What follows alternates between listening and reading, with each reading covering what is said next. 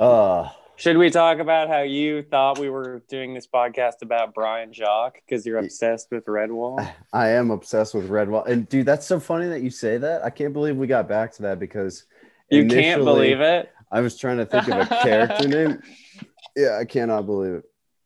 Initially, I thought, you know, when I was thinking character names for him, just to make him a little bit more legendary, I suppose. I thought like Methuselah would be a good name. Just just came out of nowhere. I like Methuselah. Yeah.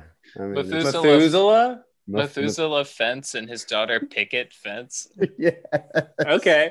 Okay. I like it. I'm looking up Brian Jacques's net worth. That's not a bad episode title. yeah. Brian Jacques net worth. Brian Jackson. I love him. $18 million. Jesus Christ. I mean, do you, So I only read Those things I only read the first third. Redwall. I don't think I read any of them, but those things made up a good third of any Scholastic Book Fair stock. yeah. yeah. Oh man. God. The Simpler of days, dude. I remember Yeah. I remember one time getting in trouble at a Scholastic book fair. Yeah. I don't know what I got in trouble for, but I, I think it was just some sort of like age inappropriate something outburst of something I saw on TV to try to be funny. But I remember that my punishment was I had to like wait there for a bit for the librarian to like come back and admonish me essentially. Yeah. But as an indirect result, I was left alone in an empty scholastic book fair for like 10 minutes. Yeah. And boy, did I feast! I had a feast of my eyes and my senses. I looked at a lot of stuff. and, you know, it's just like, oh my god, look at all these books. I didn't even think about stealing anything, which I should have in hindsight. Definitely stolen some shit, but Did you At wanna least, eat- like a, an I was just like the something. possibility. Yeah. I Did didn't you, get uh, any Redwall. You want to know about the, the most trouble I ever got in in a library? Oh, God. yeah, It was uh it was the thing that got Cal Treadway kicked out of the National Honor Society. Go on. Uh for some Al Treadway. for some reason we were Oh, going man. in there, he and I, and, and for some reason we had to sign in, and we just like stormed in there, and some librarian like came up to us like, hey, hey, hey, like you've got to sign in, and and we both were like, fuck you, don't tell us to sign in, and so instead of writing our names, I wrote in Dick Butt Kiss, and Cal just wrote fuck you. And they like came and got us a few minutes later, and we were like, showed us the sign, and she like, "What's this?" Like, um, and I was like, "Oh, that's Dick butt kiss is a football player." and they were like, "Um, no, this," and they like pointed a few lines down, so we're Calendar and fuck you. And I hadn't seen him write it. And I hadn't seen what he'd written until this point. Uh, I didn't know that's what he'd done, and so you know, he being the the you know unimpeachably uh, having the unimpeachable integrity that he has, you know, he took the whole fall for it, and he went to the principal's office, and he was like, "It was all me. Pat didn't do anything. Like, I'll want to take the fall. I'll take the consequences." And they're like, "Well, I was the one who wrote fuck yeah." it's like it's like they're like, "You're out of a national honor society." You didn't have like a Spartacus moment where where everybody was like, "I'm fuck you." I did. no, I'm fuck you. in hindsight, no, I'm fuck you. in hindsight, that's what the moment would have demanded, but we were, Yeah. you know, That- we were That's real. That would have been true solidarity. we were insufficient to the moment. It's funny how they they boot people out of that because like the, the- a similar thing happened to um, old Half Jack because he was in honor society too and then got booted as I recall because he I don't know he he should probably be the one to talk about this but I think he like wrote some essay for um, a well-known math teacher upper level math teacher at Helena High. Um, and it was like some pointless essay or something and he just wrote like i have no idea why the fuck i'm doing this at the end of the first paragraph or something um, and sent it in and the teacher got her hands on it and just like he got booted from National Honor Society because of it. They they try and censor you, man. Dude, they really do. They They, clamp down that you. iron fist hard. yeah, yeah, dirty bastards, man. Dude, that's why we didn't get uh Who Let the Dogs Out as our song. Yeah, dude. You know. Fuck the moon. Oh my God. shit. That's why we didn't get the moon. We didn't get moon base resolution to the floor of the model United Nations, Yeah, dude. I wasn't up. there. which is wasn't- a, a topic for a different one. We're actually a teaser. Yeah. Teaser. We're Teaser. thinking about doing that Yeah, the incidents upcoming the incidents- jubilee. the incidents where thanks to Crow I smelled what is still to this day the worst smell that I've ever smelled in my life. Yeah, dude. I wasn't, and I wasn't in part of that with you. I I was close allies with a uh, with a character known as Two Scoops, which I cannot wait to mention. I spent most of my time with someone known as Two Scoops. Dude, two scoops. Man, I'm trying to remember what that kid looks like. And I'm really I'm only seeing the hair. Yeah, yeah. That's it was a large part of that person. But yeah, I'm just uh I just have a sort of vibe projection in my mind. But anyway, hey, what up, what up? Welcome, listener, to uh, another episode of Hostile Vibes from Wholesome Places.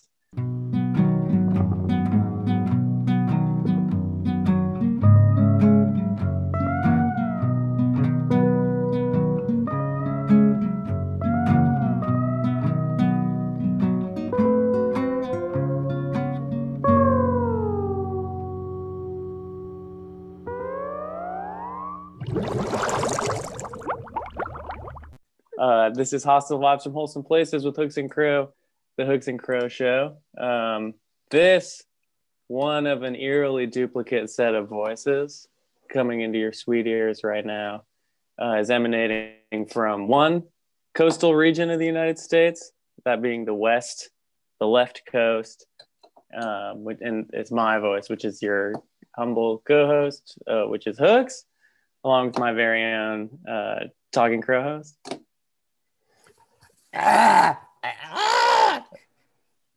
Did that come through okay? Yeah, that did straight from the crow's nest, an absolute vibe dungeon the neon in the center yeah. of the United States, the heartland, maybe not the center, the Great Rocky Mountain West, Yeah, sweet Missoula, Montana. It's Crow. Yeah, somewhere in the middle out there. Say hello. Hello, hello, I'm here. Did you hear me crow? You Hello? Want me to, you want me to And then in our the true the true heart of our nation. No, we heard you crow from the true heart of our nation, capital of capitals, the District of Columbia. Returning guest, friend of the show from one, some of the all-time classics. Uh, Tenacious D Pick of Destiny episode, and the even more iconic School of Rock episode. Uh, my very own genetic copy. We got Pat Hello. El Gato. That that's uh, welcome, that co- welcome that- back. Thank you, thank you. That cough is not uh is not from COVID. I want to assure the listeners. Um, it is from smoking.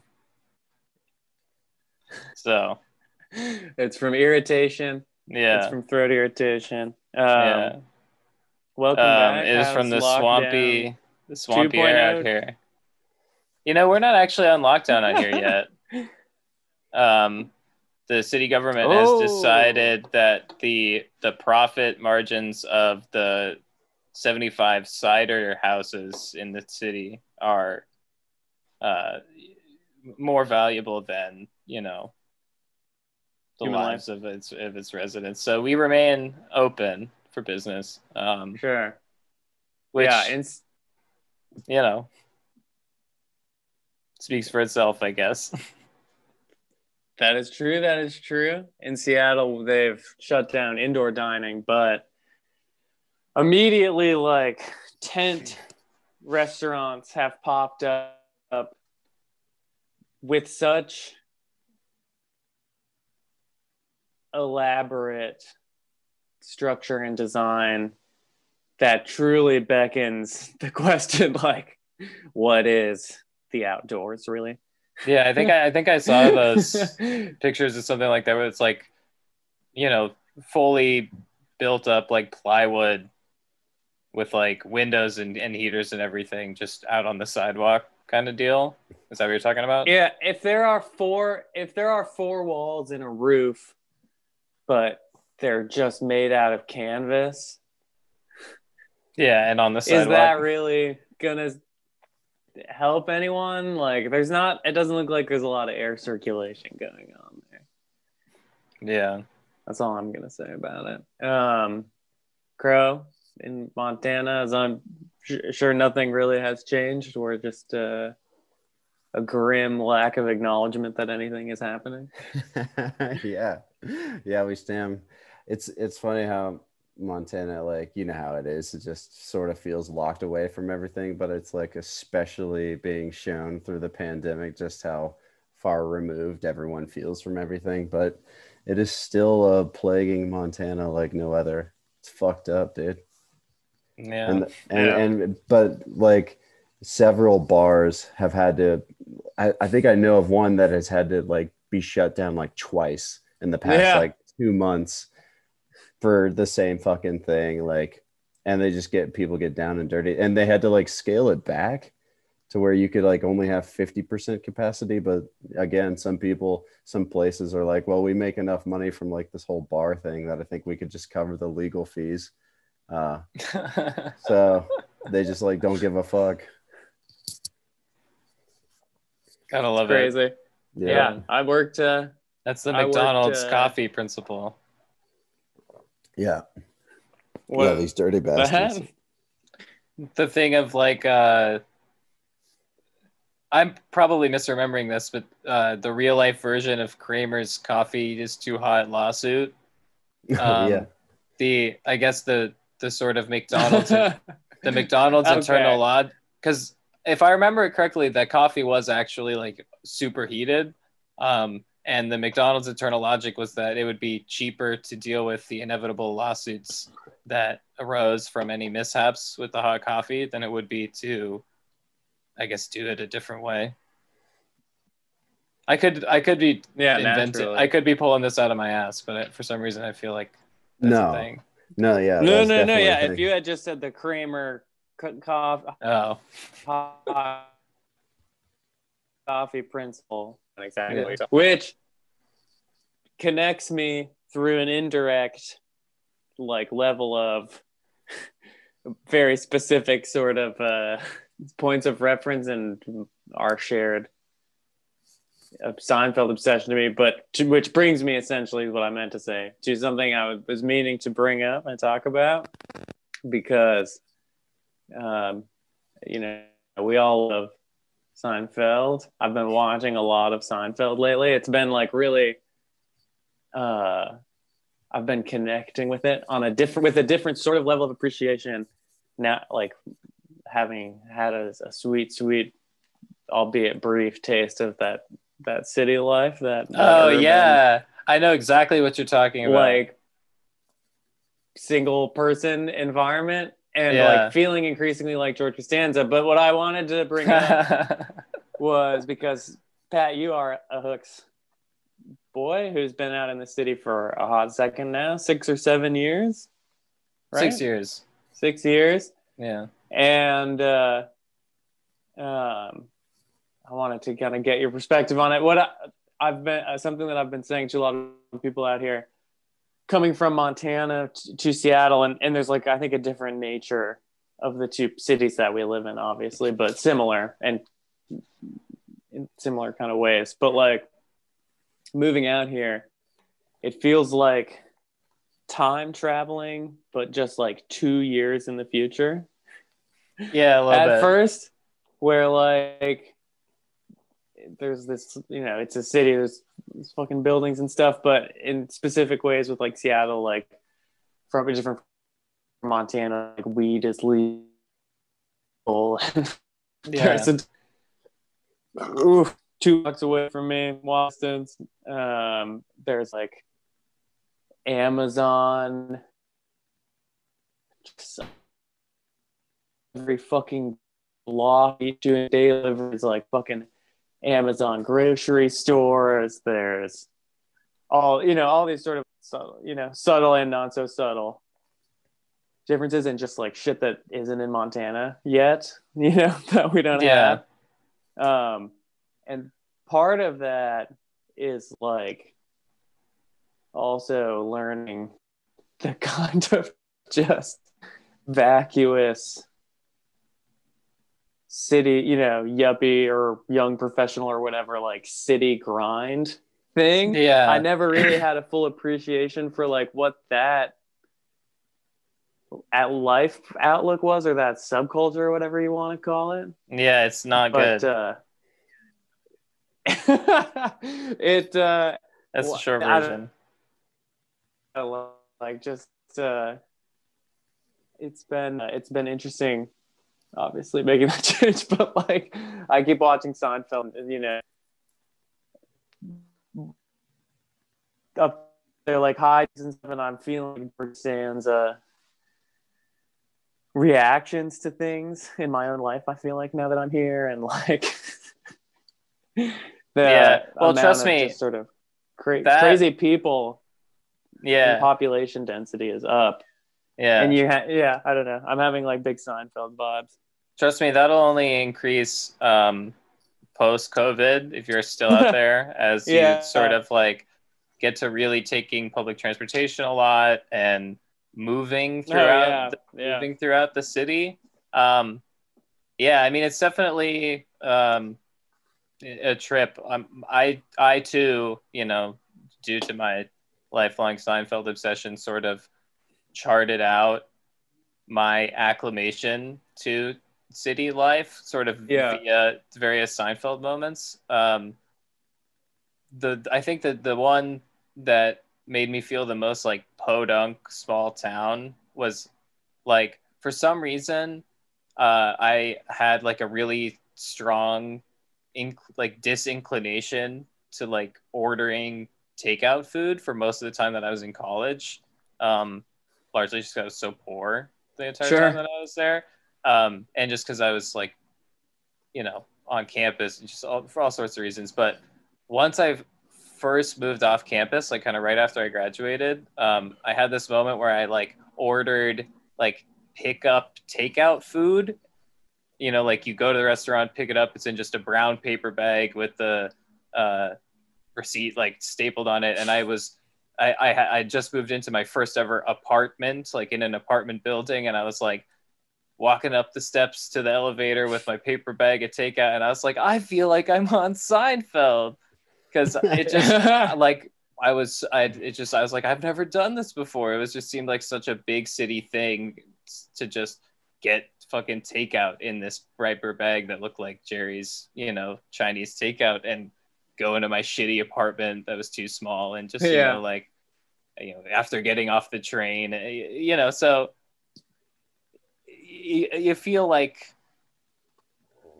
you know you don't want to uh, relate w- to those people too much you know kind of as time Yeah. goes on like you don't want to you don't want to find yourself as george like it, too, too often i find Mhm. um but i it's definitely an uphill battle in a place like dc is and i'd imagine seattle is with so much of that yuppie current you know like i'm sure it's a little like That I think your city is probably two years ahead of mine, honestly, just because of its tech stuff. Like all of those Amazon warehouse, like Amazon grocery stores and shit like that, like that hasn't fully hit yet. Like I know mutual friend and and former Okay. guest Sean Kiley, he in New York, he's kind of got that same thing with like the digital grocery stores that you go in with your phone and you like select something on your phone you just go in and pick it up and walk it. like that we don't have that in in town yet because we're like dc is really kind of a backwater in the extent that it's uh everyone who matters here is like 67 to 85 years old um and sure. everyone who's kind of matters is a, a painfully lame 21 to to you know 65 year old who's trying to make it in that world you know so Yeah. it's not very hip um and, and it mostly you know is resistant i think a little bit to those kinds of things so i think we're still a little bit behind sort of where you're at in that and and we definitely have less of the like tech vibe and like the tech Mm. dude and like the tech people but God, that's that's the worst part of it. Because like I think something that I love so much about Seinfeld, why it's so comforting to me, is because it's this like idealized version of city life in like the Clinton era, and all these people just like have they're, they're not worried about like how much money they're gonna have. I watched the one in season nine where like Elaine dates a poor guy. yeah they're all oh talking god about, like, so bad How do you how do you interact with a poor person? You just give them money and they go away. You know, like this really Yeah. crazy perspective where they don't. You know, it's like I, I part of what's so appealing to me about it. I think is just all these people getting to get up to all these hijinks in the city and not worry about money at all or anything like that. You know, Yeah. that kind of stress-free city existence is so appealing. But then also it's like sanitized and it's populated with just this kind of cast of goofy characters without without any sort of real sinister side or aspect to it, which totally exists in here. And in Seattle, it is totally this like I I feel like I am living in that town that what the guy who his name is like Hank Scorpio or something in The Simpsons where he like Oh, hires yeah. Homer away from the nuclear power plant and it's this like idyllic community and everything's really nice and Homer realizes it, it that does realize throughout the whole episode but it's like he's like an evil villain you know it's like evil mastermind I feel like Yeah. I'm in Jeff Bezos's Hank Scorpio community in a way where it's like so presently dystopic in the sensation of time travel. Like i described it where it's like it's like coming two years into the future and being like this is pretty sweet. A lot of cool new stuff that i like. I really like the food Yeah. out here. That's pretty good. There's a lot of fun stuff to do but then also like the amazon ascension to dystopian conglomerate world owning super corporation is like a few steps ahead here and it's visible Yeah. and you can see it. And yeah. Like the you it the sort of uh you you're peeking into the future a little bit and some of it's cool but most of it's pretty vacuous super Yeah. superficial and like you are like oh fucking uh yeah this is is this better? I don't know. And and the inequalities are just stacked on top of each other in a much more obvious way than sometimes happens out west but yeah the density of the of the environment you know? Like yeah. they it's can like all cool this is the future but then it's like oh this is all that it is. This is what we're doing with it. Yeah like this it's is fucking every a street is clogged up with a fucking smile cargo van four fucking times a day just because like everybody needs to get light bulbs in 40 minutes. Yeah i don't know but if you know guys parts of it are are cool yeah i don't know if you guys are uh uh dead kennedys fans but uh one of their albums is called give me convenience or give me death. And uh preach. not very deep, but that's what I always think about when I I had a coworker relatively recently, like I don't know what the fuck happened to him. He kind of disappeared, but uh uh in like March who uh was just kind of like asking me what I thought about like the election and various things and uh, um uh for some reason he just started asking me like about a- Amazon um and I was like, "Oh, I like Bernie Sanders. I'm a socialist." And he was like, "Oh, well, what do you think about like like Amazon?" And I was like, "I think it's like a horrible."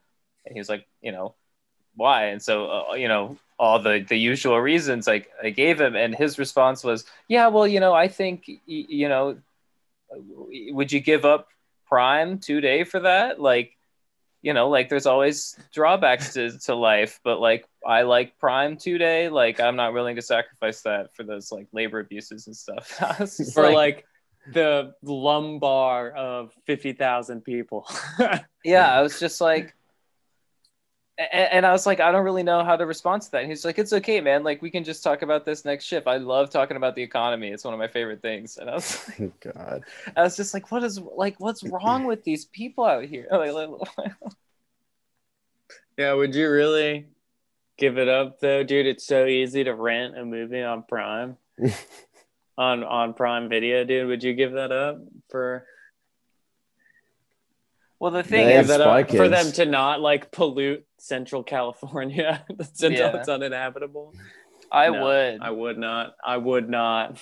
I would never give up the convenience of renting with a one click on it. Yeah, of getting those that uh, those 423 rentals with tax and fee. You get Spy Kids though. You do get Spy Kids. Don't. Yeah. well, I have. I think I have a Star subscription. We- so I watch that. We get Spy Kids, and Jeff Bezos gets the whole world. Is it a fair? Yeah. Is it a fair That's trade? I don't. I don't know. It's definitely like yeah. That's Who were well we to say? Who were we to say? Um, Not to get too political. but yeah. no, it's gonna get even more political. Um, Oh yeah.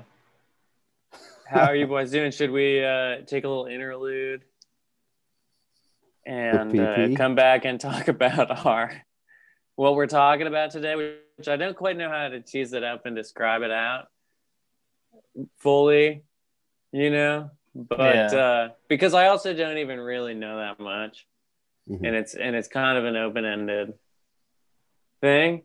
But suffice to say, we're gonna talk about what did we decide his first name was? Some some hostile vibes from a gentleman who From a we genuinely a go genuinely disturbed and genuinely hostile person who, for the purposes of this podcast, we have decided to refer to as Methuselah Fence.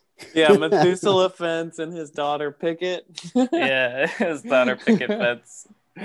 um, and Someone who was man- instowed by the state of Montana with the guidance of children and used that a lot- position to elaborate on terrorist plots. he was like a lot like Tom Hanks's future character in Cloud Atlas, like the big true true guy. like he was kind of a spiritual visionary and like Yeah. had a lot of premonitions and, and was bel- you know surrounded himself and, and occupied himself with the expanding the minds of young people Yeah. in his uh in his uh in his care Yeah. A, I, would, a would-be thrall. vision, a would-be In his- visionary. a would-be visionary exactly um so yeah we'll get back and we'll take a little break i gotta plug my thing in here a little bit and charge it so we don't die just to make sure and also you know make wet and things like that um, pissy. So we'll come back in a little bit listener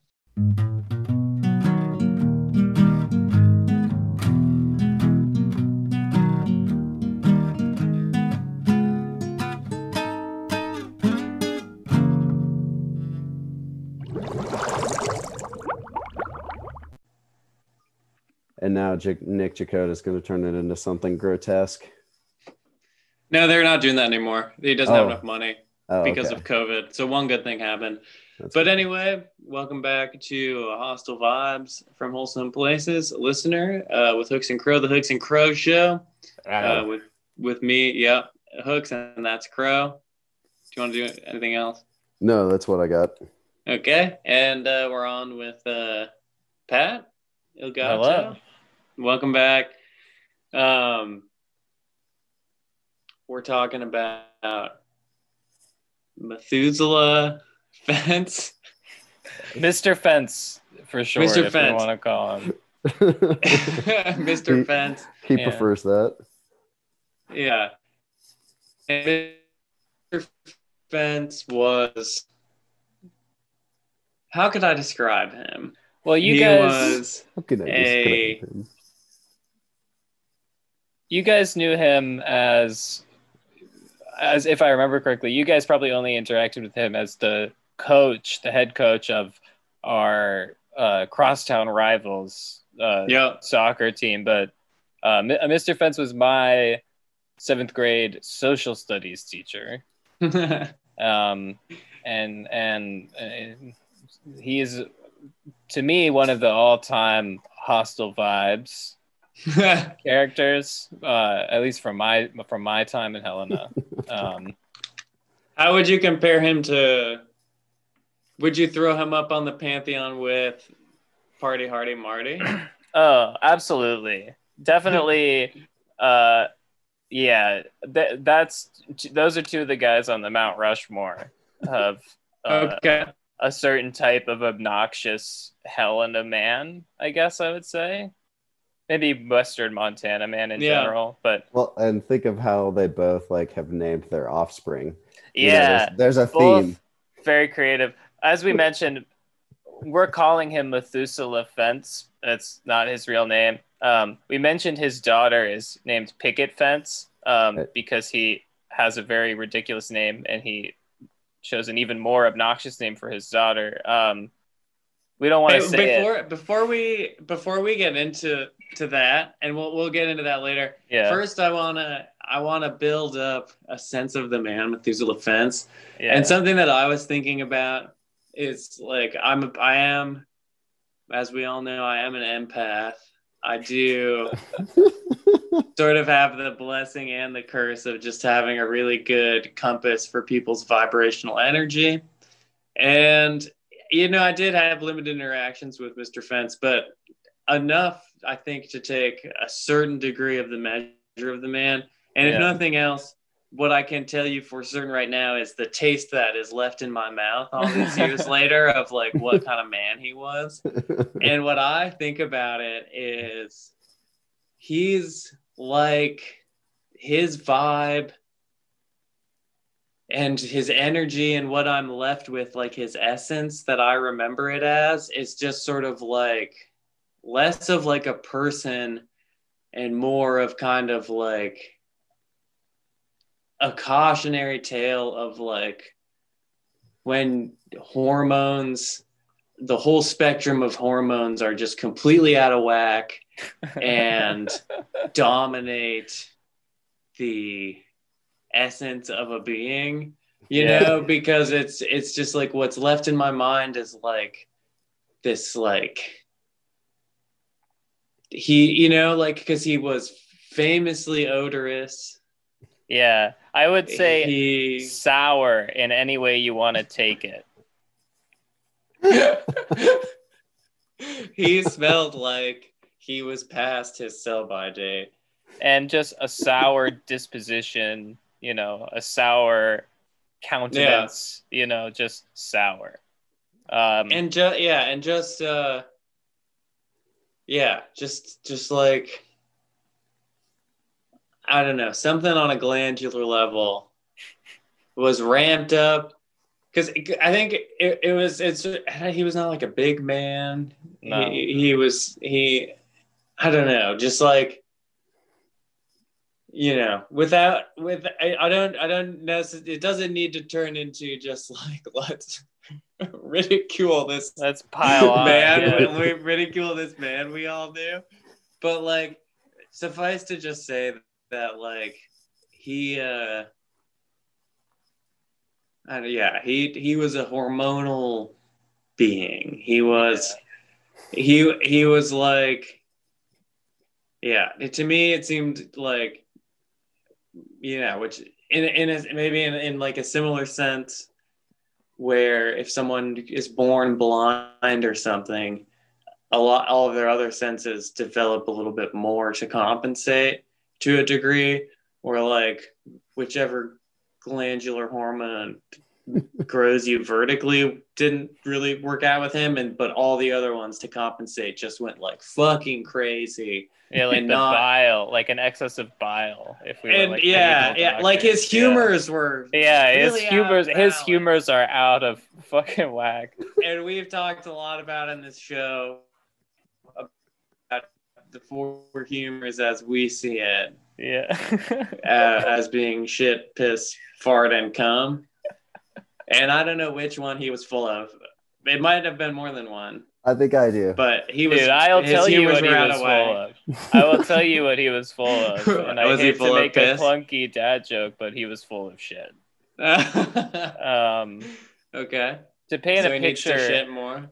to paint a picture for our viewer, to, or not viewer, Listener. Listeners, um, of kind of what this guy looked like. I mean, we're Um, recording the Zoom. We could release yeah. the footage. He looks uh, exactly like Adolf Hitler.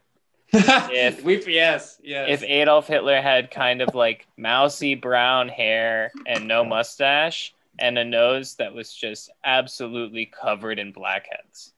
like I wonder if he was a boy from Brazil, but like Well, we, One- he doesn't one- even need to be a boy from was- Brazil. You ever heard of Operation not- Paperclip? Like, there are enough Nazis in America. He could have been the son of one of those uh, German Nazis who went to uh, NASA.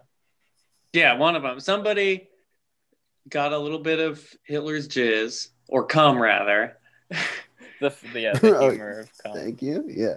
and uh, and brought it back and brought it somehow to term, but like it- you know Nazis famously eugenic- eugenicists. Uh, he was like one of the like the runt of the litter, so to speak. That was not going to make the Nazi reincarnation of Hitler cut, and but like Yeah. a kindly lab technician or something like smuggled him to an orphanage or something to you know so to get out of the Nazi thing. And so he's just like has the physical resemblance part of Hitler, but like none of the charisma or like Yeah, all of the petulance, I would say. Like- like you know, kind of the the personality of an angry, like like inflamed boil. yeah, Yeah, yeah, that's a good the way to of put this it. guy. A man Um, who had gone rancid. Yeah, really. Just and I I for this may not be the case, but for some reason I only remember him kind of dressing like Hitler, like you know, kind of drab, uh, military colored clothing and like shirts buttoned all the way up with no tie, just kind of a weird like See, I can tell you exactly what he dressed like. what? He dressed like all the other high school sports coaches in Helena did. Yeah, fair like, enough. polo shirts tucked into khakis. Yeah. You know, they had a For some reason, Yeah. I remember him. Yeah, for some reason, I remember him wearing very stiff collared shirts, like very stiff. He might collared, have short He- sleeve, he- like like short sleeve dress shirts. You know what I mean? Talking about Sure. Dude, With that are like collars. that are like buttoned all the way up with no tie. There's Yeah. really like two sort of ways to wear like a short sleeve collared shirt.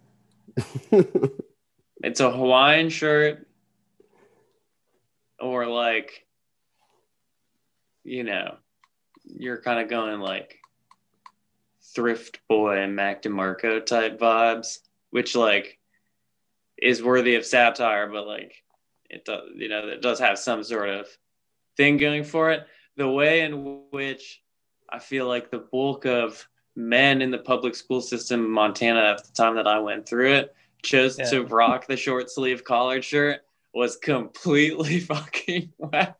Yeah. like, see, the short sleeve dress shirt is never a good idea. It just, No. I, I don't understand why it's there. You should never do it. with like You the should never really think about obvious, obvious like pressed in like ironing lines kind of vibe with like the Big- big, sleeves. Big sleeves that like come out Yeah. to like a point, and you that just like betray the undershirt underneath it. It's just Yeah. that's a bad look. Also, similarly, the oversized tucked in polo shirt. What's going Yeah. on with that? There was a lot of like oversized, tucked in, kind of like Seinfeld, like Jerry vibes, as I remember it. but like, But like it, like the Not Van though, Heusen, bro. like the Van Heusen, like in 2006. yeah, yeah, yeah. kind of vibes, you know. H&M. Which makes me think about, in hindsight, one of my favorite jokes from The Office, which is Todd Packer roughhousing with somebody and being like, "Hey, watch out, man! This shirt is Van Heusen." Yeah, that sounds like something uh, Mr. Vince might have said. Yeah, Which like it's weird that soccer was his sport of choice because he had much more wrestling coach energy. Yeah, I would. Yeah, that's yeah, You that's know? true. Is that fair to say? Yeah, I think that's Yeah. fair to say. At least as I know. him. Yeah, At least that's how I know. Uh, yeah. As a soccer he- coach, he, his methods I feel like were better suited for a wrestling team.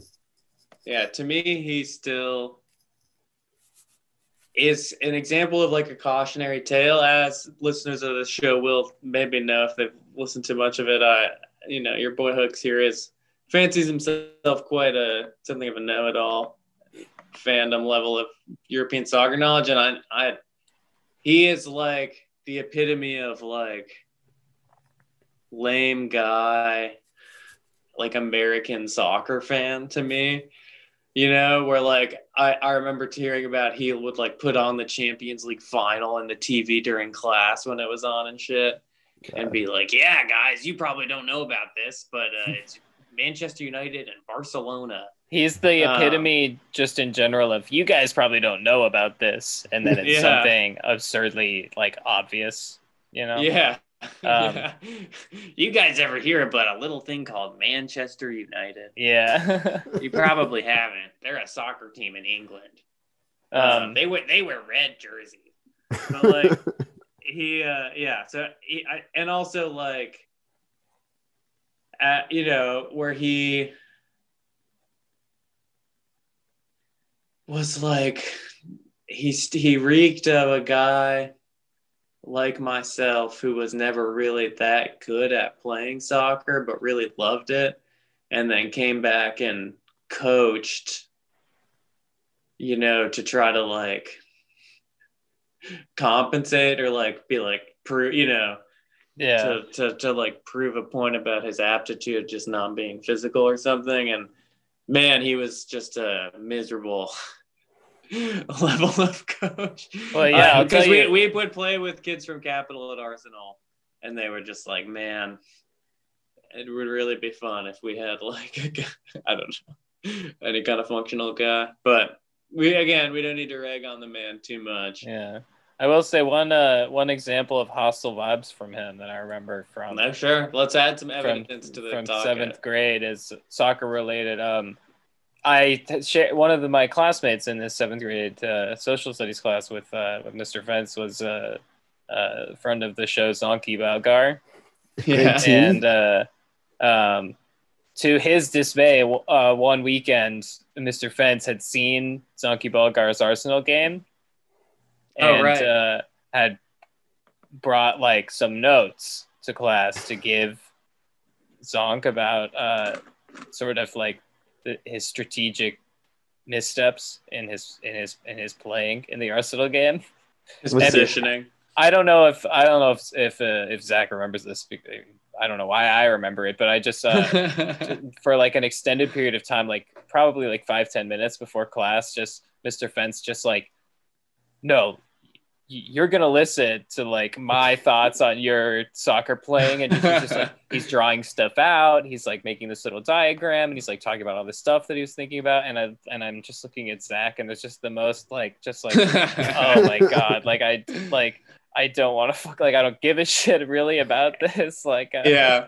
i wasn't soliciting this like i didn't just and and and mr fence is just like well you guys need to be running backfield more or something Yeah. like, Was Mr. Fence Zeekly Bleakless's coach at the time, or was he just there to watch? no he had he was just like like he just made a point to constantly talk about how he was a soccer coach in class and then Christ. just one weekend he happened to be at the Arsenal games and saw uh, saw Uh, Zach's team and he was like, "Well, I'm gonna show up to class next week with my fucking opinions about these little these 13 year old soccer playing."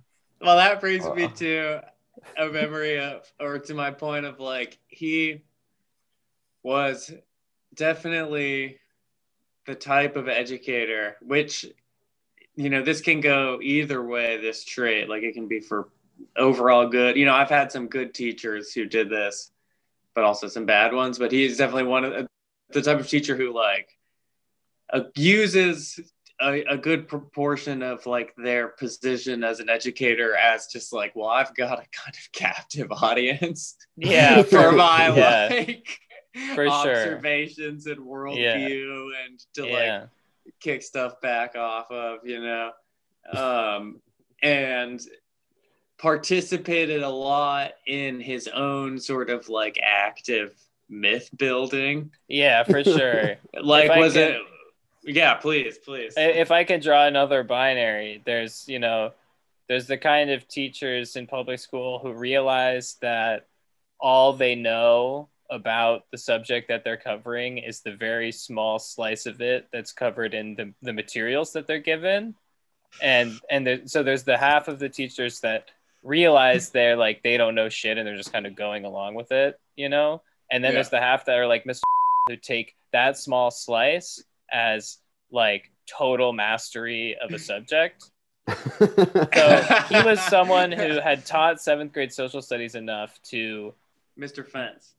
oh shit did i say his name Yeah, but we'll well bleep it out or skip some right shit over it. We can Yeah. bleep it out. Yeah, Yeah. yeah. um, Mr. Fence, uh, he was the kind of guy who like literally had exposed himself to a seventh grade level understanding of a huge swath of topics and become convinced then that that was all there was to them and that he not only knew all of that like so like seventh grade social studies in montana public schools for some reason is like the whole eastern hemisphere.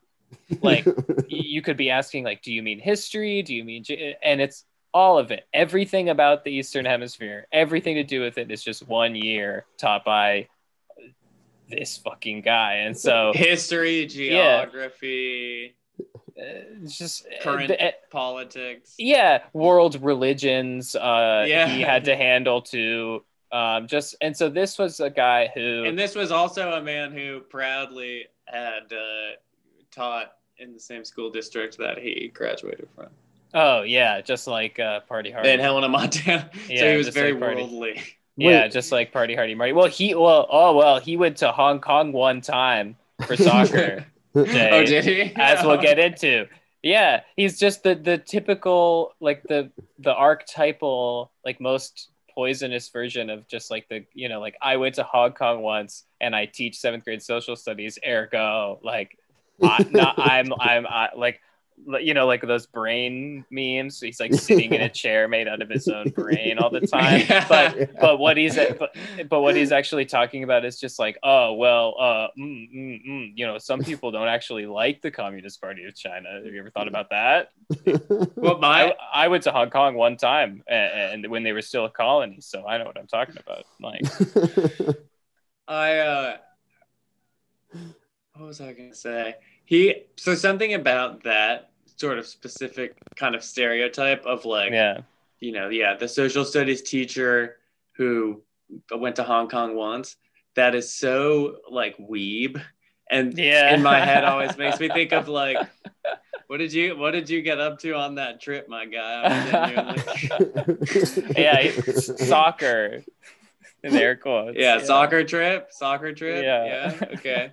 but uh, I, I don't mean to, to insinuate anything specific about this man, but um, yeah, and and I think that's a good point too of like his belief of you know of like okay, I so I I I I know the uh, you know the the hard quantify. I know the hard data. I know all the vocabulary by heart for Yeah. like this semester of teaching, and therefore understand this whole subject matter. Was represented in his teaching style because he was most known for having the bulk guy, as I understand it, of his at least one semester, if not the whole year, being based solely around forcing every student, not only in the class, but in, in one class period, but across all of his classes to memorize every single country and capital and all of the continents that you covered. So like Asia and Africa and Europe and oh yeah I was just gonna um, ask if he was that same teacher. Is Yeah, that, he that's- was. and Oh my God, with each okay. other. yeah so I heard about well that. this uh this this i will admit like having like having gone through this, I still remember every single one of them.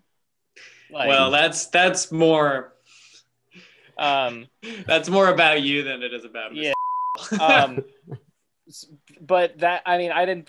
We don't have to get too into it because it's not the most interesting story about him. But that whole thing, the countries and capitals contest, is what le- led to me thinking of him as my nemesis for a period of time when I was thirteen. Well, that's yeah, worth getting into. You, you described it exactly right. It's uh, a vast majority of the class.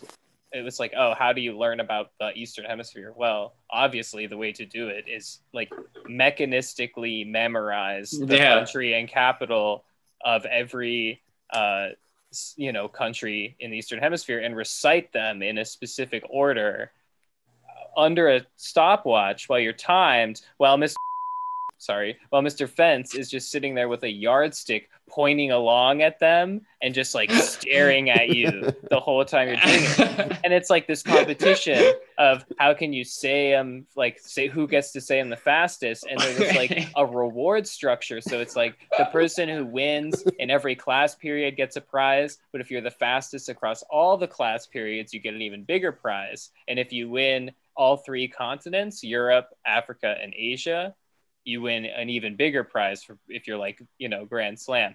And i because it's like you don't it's it's like the opposite of learning when you do this shit. It's like i like it just it's rote memorization. it's like rote memorization. And so i you could just kind of dissociate and just like like i did dissociate and memorize just the phonetic pattern of this order. Uh, so it's just like Iceland, Reykjavik, Norway, Oslo, Sweden, Stockholm, Finland, Helsinki, Estonia, Tallinn, Latvia, Riga, Lithuania, Vilnius, Ireland, Dublin, the United Kingdom, London, Portugal, Spain, Madrid, and Dorndorf, France, Paris, Monaco. You know, you can just, oh, a portal just opened up you can, yeah, but it's just like, behind your head.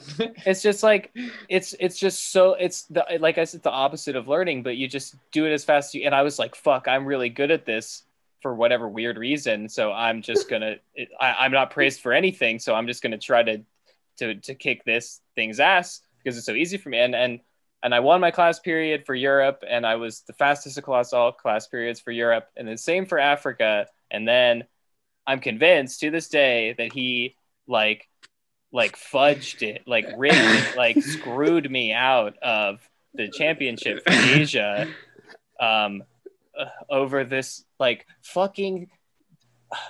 So the reason, so what happened is he insists. we got the bleeper ready. We got the bleeper he, ready. he insists that he insisted back then that instead of saying Qatar for the Gulf state, you had to say Qatar because he read, I guess, on Al Jazeera somewhere or some bullshit. Probably not even that because they wouldn't say this shit. He read somewhere that you're supposed to say Qatar instead of Qatar, which is bullshit. I've actually talked to a person from Qatar when I was in college about this, and it's Qatar. I don't, I can't say it right because I'm not, I can't speak Arabic, but Did you? Qatar. Did you? Were you like, listen? Here's why I want to know. In yes, I gen- grade, yes, yes, yes. Genuinely, I did, and I, that person didn't want to be my friend for some reason after that. But um, it's a shame. uh, They're- They're lost. Mr. Fence like fucking insisted on this Cutter thing because it was part of his know-it-all thing. Like everyone's Yeah. gonna say Qatar because everyone knows it as Qatar, and, and it's it's fucking Qatar. So we're just gonna say, but he insisted on Cutter, and so. You know, when I am doing it, my final go through, I go, I get to Qatar Doha, and I say Qatar Doha, and he just stays there and glares at me. He doesn't move his yardstick, so I have to keep there and say Qatar, Doha again, and it, just a couple times until I remember and say, and that's my one fuck up. That's my one little stutter step in this whole recitation of Asia. And then this other fucking kid in my class period gets up, goes through the whole thing, and I swear to God, he too says Qatar, Doha. Mr. Fence doesn't blink. Just just goes right on, just lets him have the mulligan. Just oh, you can say Qatar, but but because I would have won all. They were Sorry. in cahoots. You Yes, threw it. You got Here's me. You what got I- me all riled up about this. you, I can see you're still spicy. I want to say so for the listener, paint a more thorough word picture of the the scene here of what Okay. this is like so because this guy he's has- literally got a map down. so this guy has pulled down a huge map of whatever continent we're going through and he's listed it, it's like huge map, just white with black outlines of like the political boundaries of the countries, and he's put the numbers in the boundaries uh, that you go through. So like Iceland is number one for Europe, so there's a one in ice, you know, all the way through. Okay. And and and it's it's like a whole chalkboard is this map with these numbers, and he he gets his stool and he sits there like spreading his legs apart, of course, and he's got this fucking yardstick, and he just like hits it. And he, he's like, "Are you ready?" And he's got his little stopwatch in one hand, you know, yardstick in the other, pointing at the country, and he's like moving along them. And if you like fuck up or you can't remember, he just sticks there and stares at you until you get it right, and then you move on. And literally, he forces every single kid in class to do this, and it's kind of fucked up to think about now because I didn't have a problem with it. I was like, I want to do this, and I was like bragging about showing it like, whatever because I was an asshole back then. But there I- were a yeah. number of kids in my class who were just 13 year old kids trying to live. There was like at least three kids that I remember in my class who were reduced to tears on multiple times because they had so much trouble memorizing this. And they still had to get up in front of the class multiple times and get stuck on like the third country in and not remember and get stressed and break. And, it, and he forced these kids to like do this multiple times. And there was just like no opt out, no, and it was a huge part of your grade. And uh, Jesus And you, like you had to memorize them all, like well, and- no, and well, perform you, it in front of the class. you Well, you had to point? but people didn't because they couldn't Yeah, and he was yeah. and he just still made them get up and just do it and stand there and you had to like admit i think you had to be like i can't do it and like sit down if you if you could remember It's- That's so fucked up. what, what the fuck is it with like incentivizing like going faster with it to see how fast you can say them dude like, i think he was just the grand bored i think he'd just been teaching for like enough years that he was just fucking bored and and this was just like some weird That's so funny to me that his entertainment is like, I'm gonna make these kids.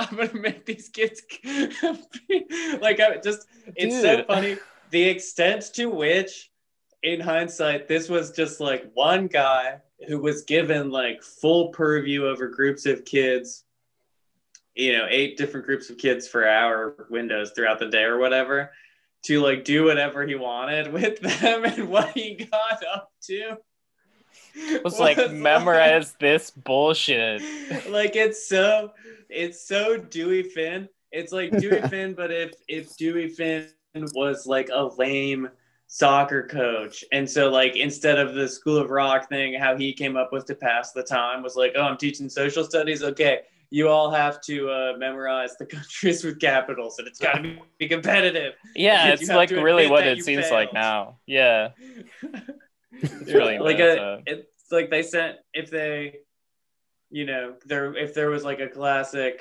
switch up or like some sort of situation where like all the subs were unavailable and so that the one that they called was like the guy that they only ever call for gym class and he had to teach social studies for Yeah, I mean, it was really, a- it was like drills. year Yeah, and it's like just soccer like, practice okay, geography. Yeah. so you just do this and he uh, he had no idea what he was supposed to be teaching so that's how he came up with how to do it and just like to think i don't know just it's like he's the one adult surrounded by children that he's in charge of and like this is what he's like making them do that's that's something at the point i'm at in my life now where i'm the most fascinated about what it's like to be a teacher Yeah. you know it's like where you're this like one adult sort of Well- like shepherding this group of children for a There's all- while and like Yeah. what you choose to do with that if we can try to make a bridge from this for to some of the more Sure. problematic political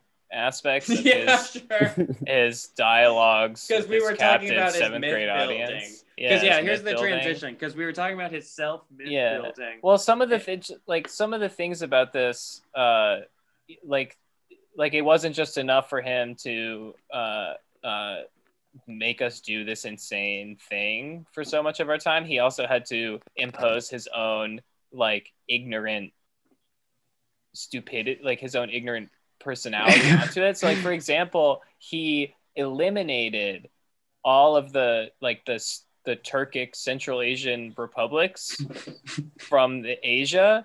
kazakhstan So, like, he and just, yeah, he just decided we didn't have to learn Kazakhstan, you know, Uzbekistan or any of that because he just thought it would be too hard. He just thought it would be so he just cut those off the map and he cut like a couple things out of Southeast Asia and like uh like Oceania. Like you just like cut countries out randomly, no reason. Uh and you know like oh I just like I'm gonna insist that this one is called cut like Cutter instead of like just like Sorry, just making uh, us yeah just making sorry. Maldives. We don't have Yeah. time to get to you. Sorry, Maldives Islands. It's It's just not like gonna happen today. I yeah I think he did probably cut out the Maldives but I mean, if you're Just gonna like- cut somebody out, I'm sorry Yeah. to say it, but it's probably gonna be the Maldives. yeah well the ocean's They're all gonna gonna be underwater. yeah soon the ocean's gonna be cutting them out Oh. soon um Shit. but yeah Mr. Mr. Fence sorry bleep bleep me bleep me um I'm gonna have to edit this more than I do almost any other episode. I'm sorry, uh, I'm gonna have to actually listen to it. No, it's fine. It's fine. um Mr. Fence Mr. Fence. Should we talk about Pickett at this moment? Yeah, so like we say, he considers himself a cosmopolitan.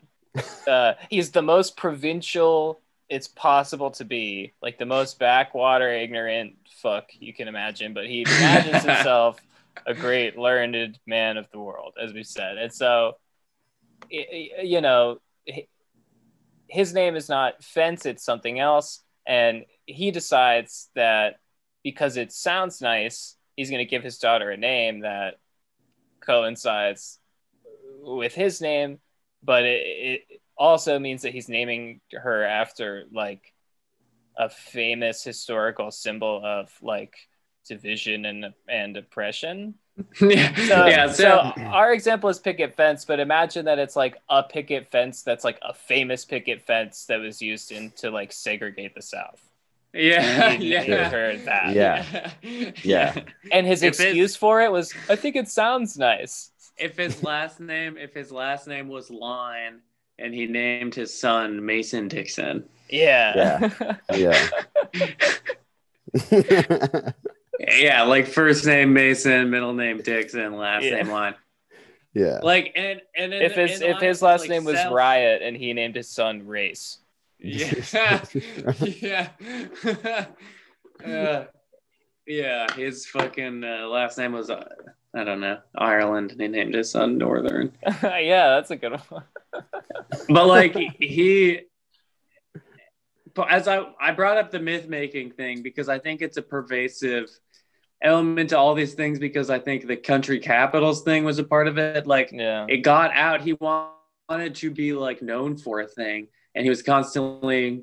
He's the son-in-law of a prominent Montana politician, which is so fucking ridiculous. He to talked think about that all the time. incessantly. and so yeah, part of also he's got this captive audience outside of just like pitting them against each other, memorizing continental Yeah. countries and capitals. That actually that actually reminds me. One time, uh, one of the things he did in class, like spent a whole day of class doing, was after he went to Washington D.C. with this Montana politician that he's connected to. Um, he spent a whole day in class just telling us beat for beat, place for place about his whole trip to D.C. He just like related. He was like, so we woke up, we stayed at this Right. hotel, and he showed us where the hotel that he stayed at was on a map of D.C and then he showed us how far of a walk it was from the hotel hotel he stayed at to the mall and j- just like traced out Yeah. the whole trip on a map of the city like to us. it's so fucked up in hindsight how much of my public school education was teachers just telling groups of students about their lives yeah and uh, and what they've done. But like he was the king of that, and I think that yeah, like he had so yeah, his last name it, it's like fence. It's like if who I might even miss a beep and you might just hear it, but like it's like fence, and he and I don't know if this is true, but I think that like both like us and people we knew had siblings go through the school system old enough apart that it went from like a thing he was he would tell students as like a novelty you know like yeah my last name is is this object. If i ever have a daughter i'm gonna name my last name is fence. If i ever have a daughter i'm gonna name her picker picket isn't that kind of funny? Yeah. and then it like carried through to him actually finally, or I guess theoretically, siring an offspring, and uh, giving her this horrible novelty name. following through on this thing, which has like, do you want to talk about George Costanza vibes? That has a real like seven. Yeah, Costanza it's a real like soda. It's crazy to me to yeah. think about like, like I, I'm like, did he come up with this joke and like it was something funny to say to kids in class when he was like covering the German reunification? Yeah, I will say that. Well, he didn't cover Or that. I guess, and then like feel locked into it.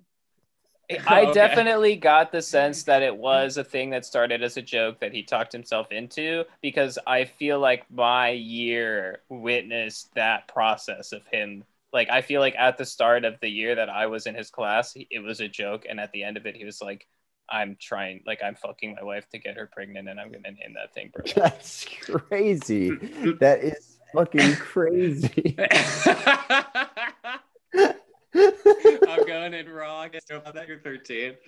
And uh, so I I think the Mason Dixon line is like a better joke and like a better kid pun name Yeah. because part of and part of the myth making thing is because hi, him doing that like as this social studies teacher and this guy who's like already trying to build this like caricature of himself as this teacher who does this unique country's capitals thing like I, I was always under the impression and still am that like him picking that it's like an American history teacher naming their kid Mason Dixon line because it's just like are you trying to did you name your child that to further your cred in the subject that you teach you know Yeah. you're like i'm a it's social like a studies geology teacher, I gotta teacher name my naming their kid kid. Yeah, it's like a geology teacher naming their kid Granite. It's like yeah. it's like all he could Yeah. ever think to like We the only get thing he could think we about get it you himself. like rocks Yeah, it's just like the only thing he could think about himself is like I'm a seventh grade so- social studies teacher, and so he's like I'm gonna make my daughter's name something that will remind people of that. Yeah so that for fucking her, my daughter's whole life, people will be like, "You're the son of a social, or you're the daughter of a socialist." studies." teacher." I don't it's know. like it's like it, the cost of his jollies in that situation, which is that he gets to be like, yeah, that's that's her name, Mason Dixon line, because that because I teach American history and I'm funny. That comes at the cost of her having to explain to people Every single for time the rest she of her life somebody, why yeah. her fucking name is Mason Dixon line. Like, yeah, Jesus every single, every single, yeah, it's it's horrible. It's horrible. Um, it's he's kind of like the Joker in that way. Um, he just, you know, he doesn't care. He just, He's uh, extremely joker. yeah, he's really, uh, yeah, he's crazy. He's one of the Um, most joker-fied people I've ever met in my life. Yeah, to if we to try to by way of like building up to sort of like the most mythical things that he claimed about himself. Um, I kind of want to mention uh, I kind of want to just mention that one of the um, many things that sticks out to me uh, in my memory of him is that he had incredibly emotional like investment in in his opinions about specifically uh, the atomic bombings of Hiroshima and Nagasaki and basically like the surrender and the like the internment of, of Japanese Americans in, in World War II. Like he had oh no! I one of the few things that I remember about him is him being very emotionally like built into like telling us no, like all the every single Japanese person was gonna fight to the death. Oh my Oh, god. and we yeah. had to lock them up. And we had to nuke them, and I'm just like, what fucking year is it to you, man? Like, like what kind of bit is this to be like, oh fuck, like, don't trust the Japanese? Like, remember Pearl Harbor, kids? And such a weird, yeah, hill to die on. Yeah, and, But and also to, like, something that I definitely remember coming up, and this is just like a lens of education and history thing yeah, of like teachers maybe not ardently defending it or stuff, but like multiple teachers being like, you know, the kind of prevailing logic at the time was Japan would have fought man, woman, and child. This was the only thing we had to do, which I think in hindsight is probably just an example of like that was the propaganda at the time, and it really fucking, yeah, you know, that's that's what the government told people to justify what they had done. Yeah. But, like, It, it is fucking. It to a thing that that I weird- I remember something you're being- passionate about. Yeah, I it is a thing that I r- remember being like weird a weird point of like emphasis shared by a number of w- teachers that I had.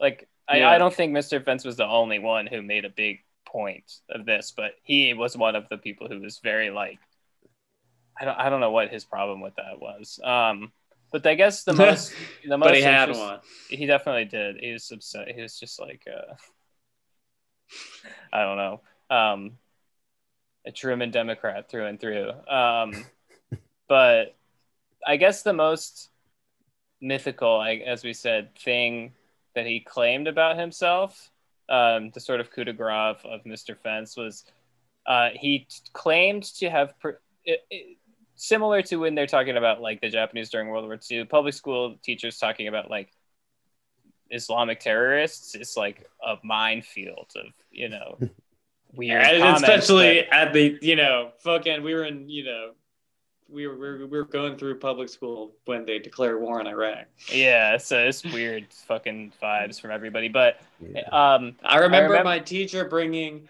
the newspaper into class the day they caught Saddam. My third, or it was, I was either in third or fourth grade. I had the same teacher for each. Bring it into being like, "See that? Caught like a rat. like, we got him." Like, I love that. The headline- the headline was "Caught like a rat," and she was so fucking stoked. yeah, I just but- started listening to that uh, to that blowback podcast. Oh, it's really good. Yeah, recommend it. I, plug, Just yeah. as an aside, quickly, it's it's a podcast about the Iraq War. Yeah, it's very It's kind of funny. I don't know. Very pretty good. informative. I've only Um, listened to like two episodes, but Yeah, I mean, it gets very Anyway. depressing as it goes on. But uh, doesn't everything? Mr. Fence's, you know, we talked a little bit about his weird lesson plans. Uh, his lesson plan for discussing, I don't remember if it was discussing 9 11 itself or just like sort of the phenomenon of Islamic terrorism. Uh, he told us the story of how he had predicted 9 11 years in advance Oh god. and how people had not believed him at the time. Oh god. Um, What does that mean? uh, I Did he- wonder. My question is, how did it come up? I, so, Well, like you were that's a very good- about like that, that's a very good question. covering question. Iraq or something. Yeah. Well, That's a good question because how it came up is actually a little bit more disturbing than that fact in and of itself. He claims to have pre- he claimed to have predicted 9/11 years in advance because he was trying to give the class an example of his credibility in predicting terrorist events because he had just finished elaborating to a class Predicting of another 13 year olds his plan for 9-11 too what? Wait, like he wanted to do 9/11 too? no Or he he was having another prediction Oh, or He- premonition. he you could he would have said he was having another prediction but basically what he was doing was telling us his plan for 9-11 too that he had planned out Jesus Christ. Wow. Um, okay. Um, What- let's let's take another break. take Yeah. another Mainly because break I need to charge. I need to charge my pen yeah really quickly. But we'll take a, a little break and we'll finish up the episode this week uh, with as thorough as you can remember. We'll go through uh, Right. Mr. Uh, Mr. uh, Fence. mr mr fence's plot for 9-11 part 2 Mr. Fence's ideation for 9/11 too. yeah Is that's got to be the episode title now? Yeah. Is 9/11 too? right? yeah that's yeah it's pretty good it's it's a it's a hook Is there sure. a subtitle? um i mean once we talk about it maybe you'll, we'll come up with one All right. All right. Well, we'll take a break and we'll come back and we'll talk about 9 11 too.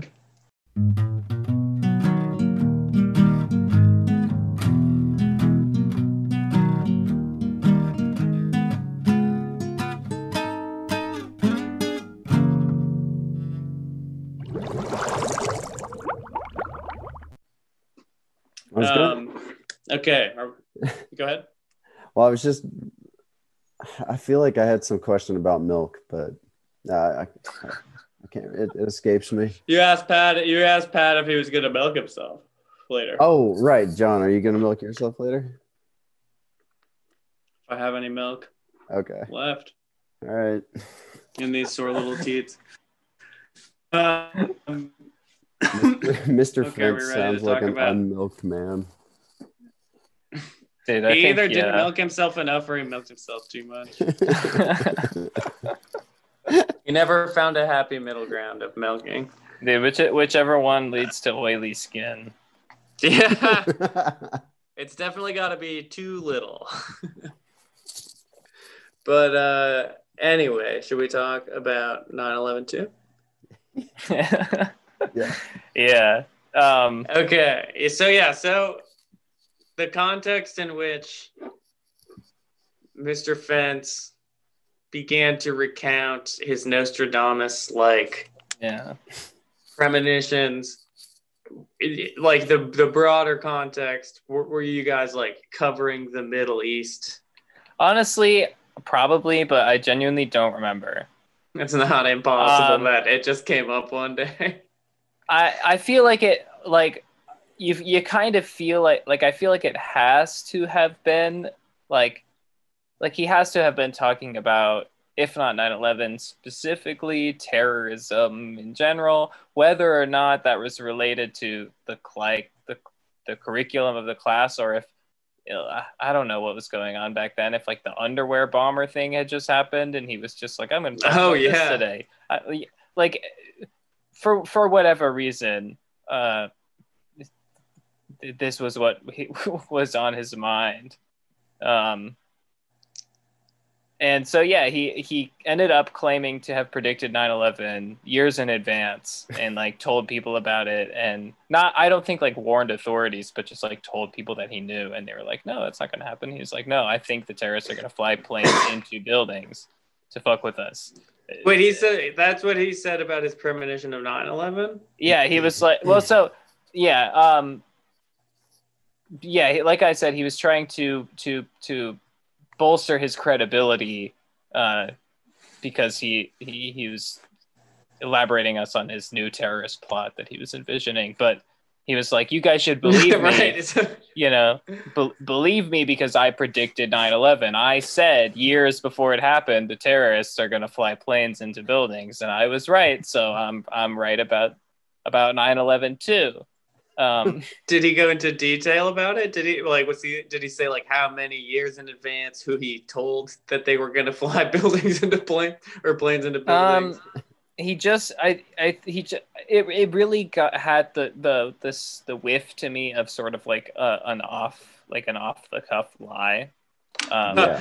to me, so I it was, was really say, just no go ahead I was gonna say to me that uh, it rings of a man who just really had the thought to himself, like, man, it'd be really easy to fly a plane into a building and kill a bunch of people, like in a really Yeah. kind of visceral way. That and then like and then he saw and then he saw 9-11 happen on the news and he was like oh my god just like i rem- thought about yeah, that yeah, He was like just like I fantasized about. and and look i'm, I'm not going to discount that possibility because i guess it is likely but basically what he said was just like he was just like a few years before 9-11 i said the terrorists should he said should that one thing i do remember because the way that he always phrased it was like the terrorists should do this so he The was terror- like, so he was like years Yeah. before 9-11 i was saying the terrorists should fly planes into and uh now, now that Yeah. they've done that, I've been thinking about what should they do next. yeah so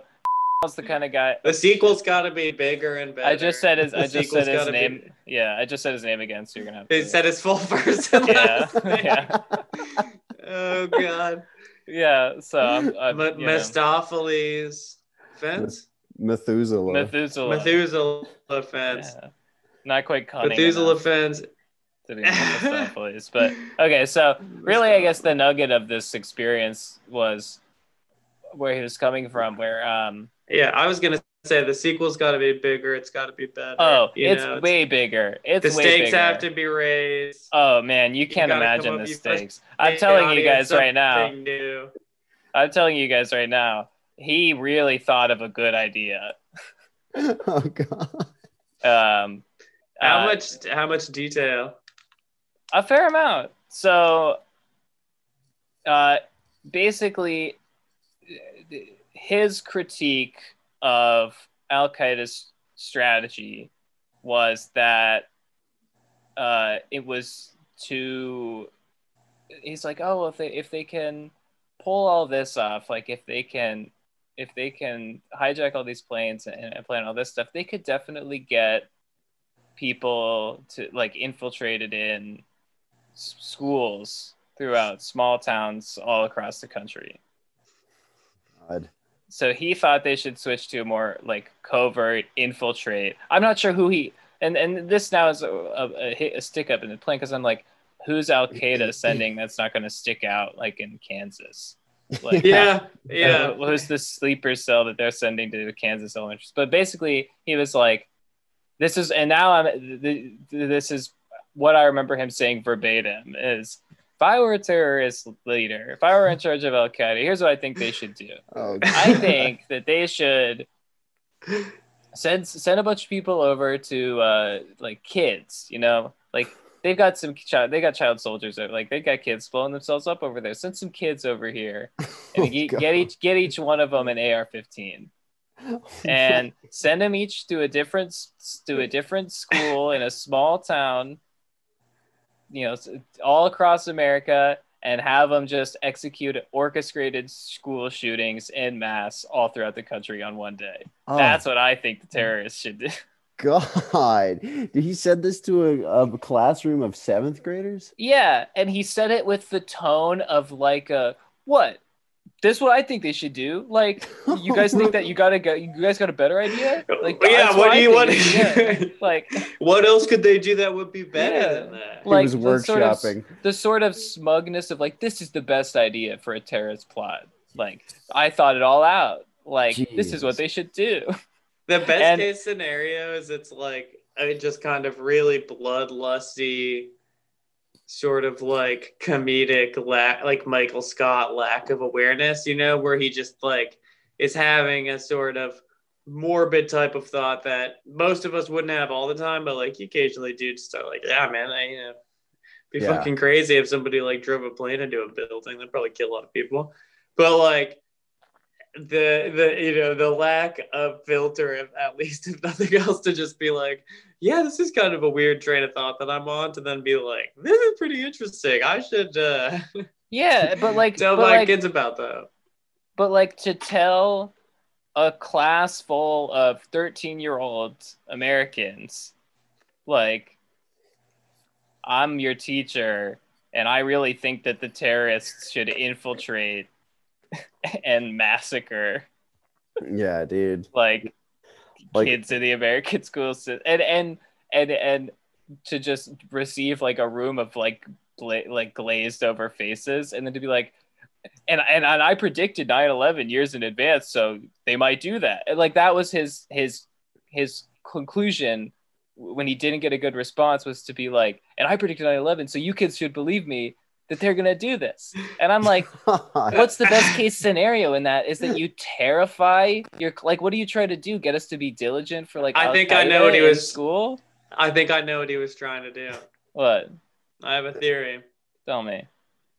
I think and i don't it's not impossible that he thought you might be this person but i think that he thought that one of his students was a potential implant of Al Qaeda, and he was convinced that this there he saw this strategic weakness, or you know, best case scenario, he at least saw this strategic weakness in American public schooling, and he was like, I got to at least make sure that no one in my social studies classes is an Al Qaeda plant. So he's like, I'll tell all of my classes about it. And if I'll just see if like any of them are like sweating, you know, Yeah. like I'll tell them how, how I predicted 9 11 and, and I'll Yeah. just if any of them are there, I'll let them know that I'm onto them. And if I if any of them look like they're nervous, you know, I'll, I'll know that there's like something more to follow there. You know, just see if I need to confirm my suspicions or anything.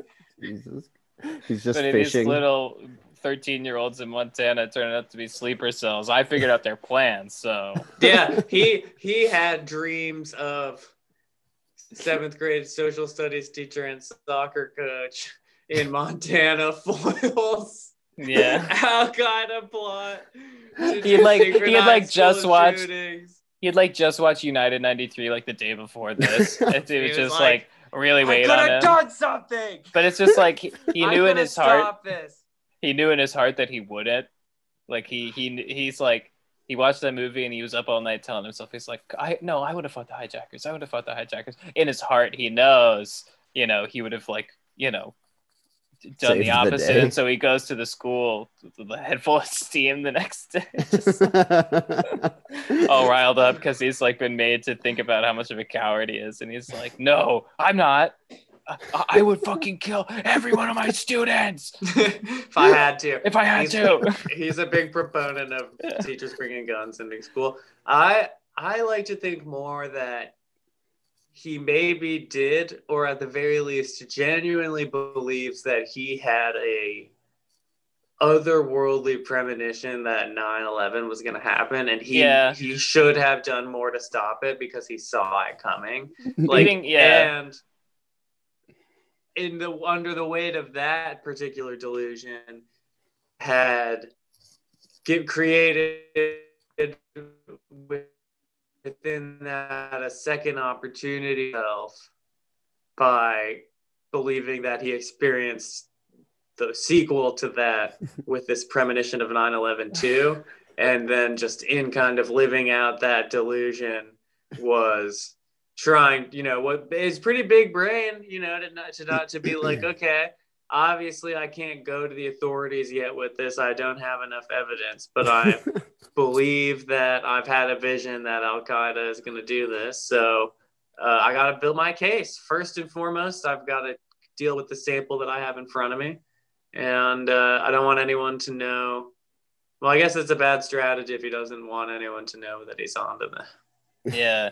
Or it's just But- like he had a homicidal sort of like psychotic episode where he just imagined the school something being fused filled with his brain bullets. and he was like yeah. he was like just- that's that's why that He just said like he was like homicidal that's why that hook spo- you you spoke here i know what happened you were doing your countries and capitals at such a rapid speed as we mentioned that some sort of uh, otherworldly thing happened some portal opened up it it put Miss into some sort of trance when you were talking about Qatar or Qatar Yeah. and like in that moment he became convinced that you were a sleeper agent with Al Qaeda and that you were going to be part of this synchronized attack yeah. on an American school system. And he, you know, the feeling of this man is your nemesis that was mutual. You know that that was projection that was vibrational energy that was created by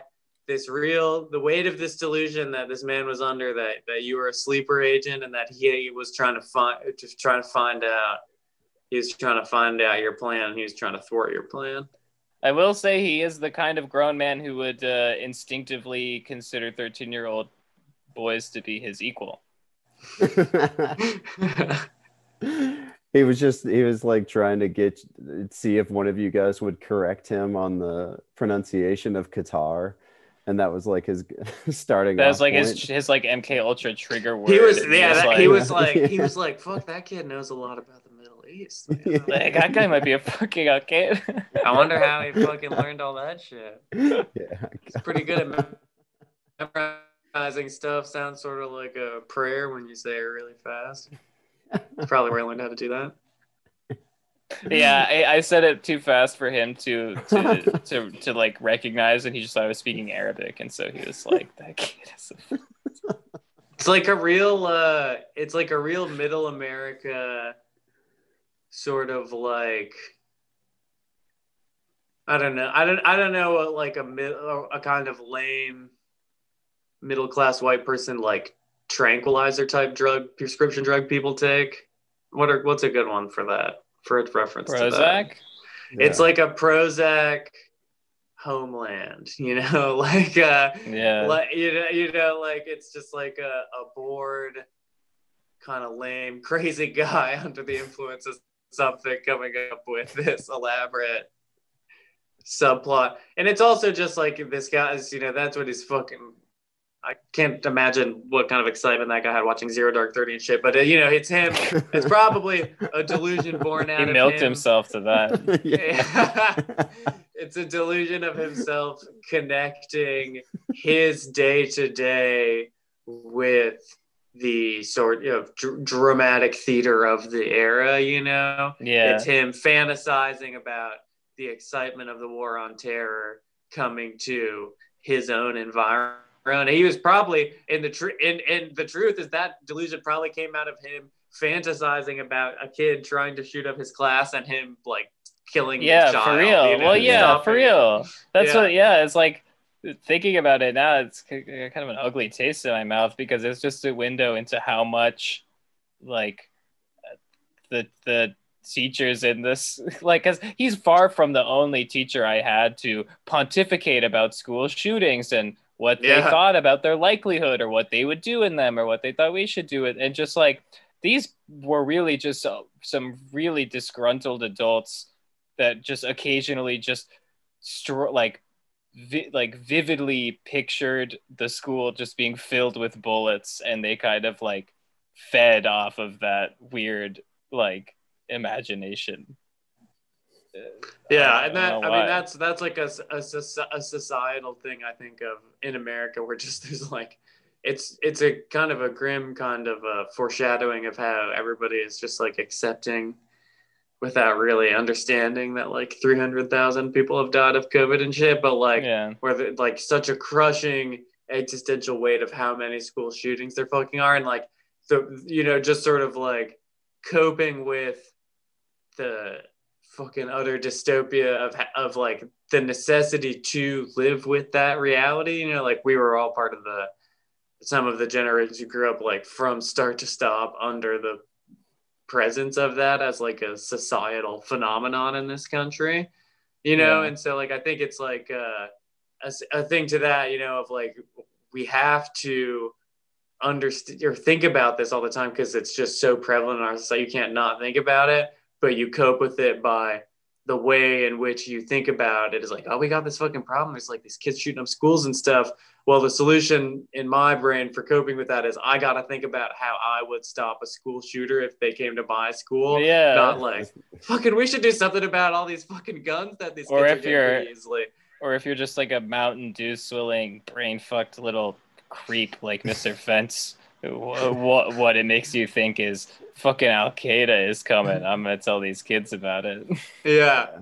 Yeah i mean yeah it- it's yeah just like it's part of the yeah one element of the dystopia that broke open his brain in that in that specific way you know because he couldn't live under the full reality of it. So he concocted a fantasy of it.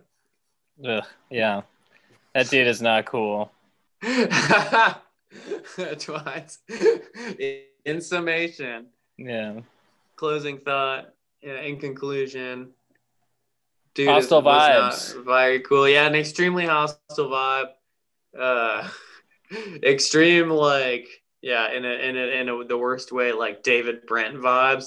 Like i just picture Yeah. it like holding on too long and it's one of those things where it's like he's talking about it way too excitedly and way too much detail and not getting any kind of feedback and then he gets done and it's just like wait well you guys don't you guys and it's that like, similar kind of like it's a similar kind of like oh i'm walking out on an edge like uh, your other teachers aren't like talking about this kind of stuff with you guys but uh, i'm telling you about my terrorist plots just like oh cool cool mr fence like uh, is he is he still we there? love you dude i think he's still teaching i think he quit coaching but he's still teaching Yeah. he grew the he grew a mustache now so he probably looks even more like uh, fucking hitler That's so fucking crazy. I think about like, uh, so again, it's so like Black Mirror School of Rock, Dewey Finn vibe. You know, where it's just like I just think about like going to the parent teacher night and they're coming in and, and Mr. Fence has to prepare the presentation on the class. you know, and he's like, uh, Pat, Pat, Pat can say the country and capitals of Europe in in in 49 seconds flat. Not many kids can do that. And like, uh, yeah. Jimbo over there, he's he's on the door for when the Al Qaeda plants come in. We talked about that plant. These kids, these kids know that I predicted 9/11, and and that's what we've been. So in summation, your kids are great. They we learned all the countries and capitals, and they are ready for 9/11 too. Which you guys will probably think this is really interesting too, parents. I've thought about like what should Al Qaeda do if they like want to up the ante a little bit, and like what if they sent over like cute little Afghanistani and Pakistani and Iraqi and Iran- Iranian children. He wouldn't. Have, he wouldn't have. No, he, he would have said Middle Eastern. like, Middle Arab Eastern children. yeah. You see, you know, they're just coming over. Kids are coming over. Yeah, like it's it's big, big, grim School of Rock vibes. It also makes me think about like because eh, you know what we've learned in the years since all this happened is just that we live in the reality where everything goes just kind of in the worst possible way that it Yeah. usually could go in most cases. And so I'm like, okay, well, like we, I, I won't even come close to doxing these people, but we were all obsessed with over here. This, uh, a, we'll, we'll talk about this more on Mike if you guys, Pat, if you're interested about it, but a, a family that we all know and kind of grew up with in Helena ended up going making to the front page of Reddit recently, essentially for just like the level of squalor that they live in, and like, but like gross, like gamer squalor. And it was something to me where I was like, they have been a barometer for how the world has gone, you know, since I last interacted with them in like seventh grade. Like they've Wait, I'd actually, exactly. I'd be very interested. You probably know who it is. I don't, but I'd be interested to hear more about this. Uh, before though, I just can I tell you guys my totally uneducated prediction as to what Mr. Fence has kind of been doing for the last couple of years in Sure. addition to teaching. Yeah. My prediction is that he has become one of those like you know those guys on like Twitter or whatever who will like quote one of like Trump's tweets and be like, "Oh, really, sir? Like how like how dare you?" And I Yeah. think Well, there's what- here's I think- something you probably forgot to read. The Constitution Yeah. says Yeah. differently. I think that he just does that kind of bit to the class now. God. Well, here's Where what he'll I was gonna say is like so you know I was I kind of fucked with my head because I was like okay this family is a barometer for the world goes because it's like looking back at you know interacting with them a decade ago and now it's just like oh okay they just gave in to like the worst possible in- impulses and went to like the worst possible route and Yeah. like got just broken in the in the way that the whole world did you know it just got worse and shittier and trashier and like more disgusting and like more racist and shit but like when i think about mr fence i'm i'm like thinking that's probably the same and like the grim reality of it is he probably trended exactly as the world did in that time and i was Mm. like thinking about this specific thing did he get pilled originally big time on like he's got this this this uh, theory about 9-11 too and then you know kind of towards the end of the obama years when there was like the big syrian refugee crisis and all these people were like they're going to be sending over undercover operatives. Do you know do you think that pilled him a bit where he was like shit this is the window you know i've been thinking about this. This is going to be the guys that they do it under and you know like so many people who went down the first rung of the ladder in between like 2012 and 2016 like the, you know is he fucking Yeah, know, I guess there's save the- definitely- a hashtag save the children like QAnon guy at this point. I say equally they're equally likely. He's either fucking full QAnon or uh full neo-lib brain. Like Yeah, I think fucking Mark probably- Esper is a hero. Yeah, probably more likely the latter. Um, just because he like smartest guy in the room, but not in like a. he- He's not the kind of guy who's like I'm the smartest guy in the room in the sense of like I've fully figured out the JFK assassination and let me explain it all to you right now. He's the smartest guy in the room in the sense of like a you fucking idiot for thinking about that shit. Like I I know that the government didn't lie about that, so just get, like that's the kind of guy he is. So Oh, I don't think he'd be a Q guy, but I definitely think there's a chance that like the like the Islamic State pilled him, like freed like uh you know like NATO NATO pilled him, and he's just like, you know like trying to he's like trying to get somebody to nuke like Tehran or something now. It's weird. Tr- like a thing about MAGA shit and like a lot of like crazy internet all right shit in general is that it has so many fucking wildly disparate tendrils that Yeah. like people get roped in from like the fucking craziest directions that you don't always expect, you know? And like Sure. it it could be I would, you know, he he could also be the type of know-it-all guy where he's like, I don't really care for his disposition, you know, and his disregard for norms, but like actually, man, it was good that he fucking killed Soleimani. That really like I, I kinda, yeah, and then I started to un- and then I started to understand the whole thing, man. And once I kind of understand his thing about that, then like the, it broke. I got I understand Trump now, and you know, it's like it, I, who knows what. I think he probably could find a way into MAGA hood. Yeah. you know? I mean, he. The main thing I remember about him is Islamophobia. So, yeah, yeah. That's but I mean, uh, not to get too again too political on here, but I mean, you can you can be as Islamophobic as you want, be a true blue Democrat in America. so- yeah, he just fucking watches a lot of real time with Bill. He like complains about fucking Ilhan Omar all the time too. God. I'm just guessing here. I don't. I She don't just uh, know. yeah, like dignity. She needs you know yeah. respect, respect the institution or whatever. well, yeah, because that's what it's like. I remember is when the Obama president should have the best health care. Yeah, well, I just I remember when I was uh, when he, he was president or he was he was yeah, my Mr. teacher. Mr. Fence for president. Mr. Fence was my teacher when Obama got elected. And I remember on election day, he came in with an I voted sticker. And so I asked him, Who did you vote for? And he got really mad. And he was like, You don't ever ask someone who they voted for. I voted. And that's what matters. And I'm not going to tell you who I voted for. And I was like, Okay, well, you fucking voted for John McCain, then you liar. Dickhead. Um, and it's uh, that's also the stupidest shit where it's like that's so private. Don't ever ask. Yeah. Like I'm trying to figure out if you're like like, a yeah. fucking dickhead or not.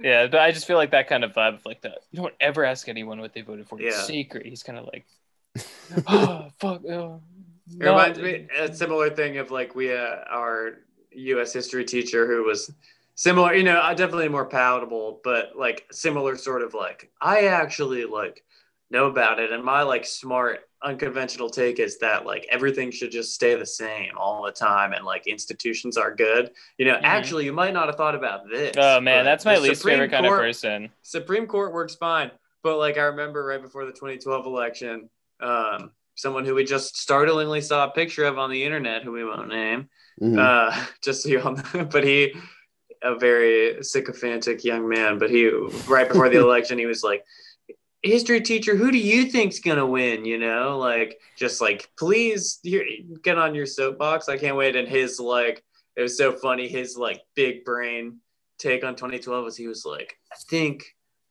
Romney is gonna win the popular vote, but Obama is gonna win the electoral college. He did say that. that- He did and say then that. that'll be good because we'll finally get rid of it. And we were, and I was like, oh man, that would be cool. Of, of course, fucking not. It's it's impossible for uh for that political, you know, for a Democrat to win the electoral college and a Republican to win the popular. This just it's never gonna happen like that ever again. So it's an idiotic thing to say. But I, but I- like, now that you let's, bring that up, I do remember. energy.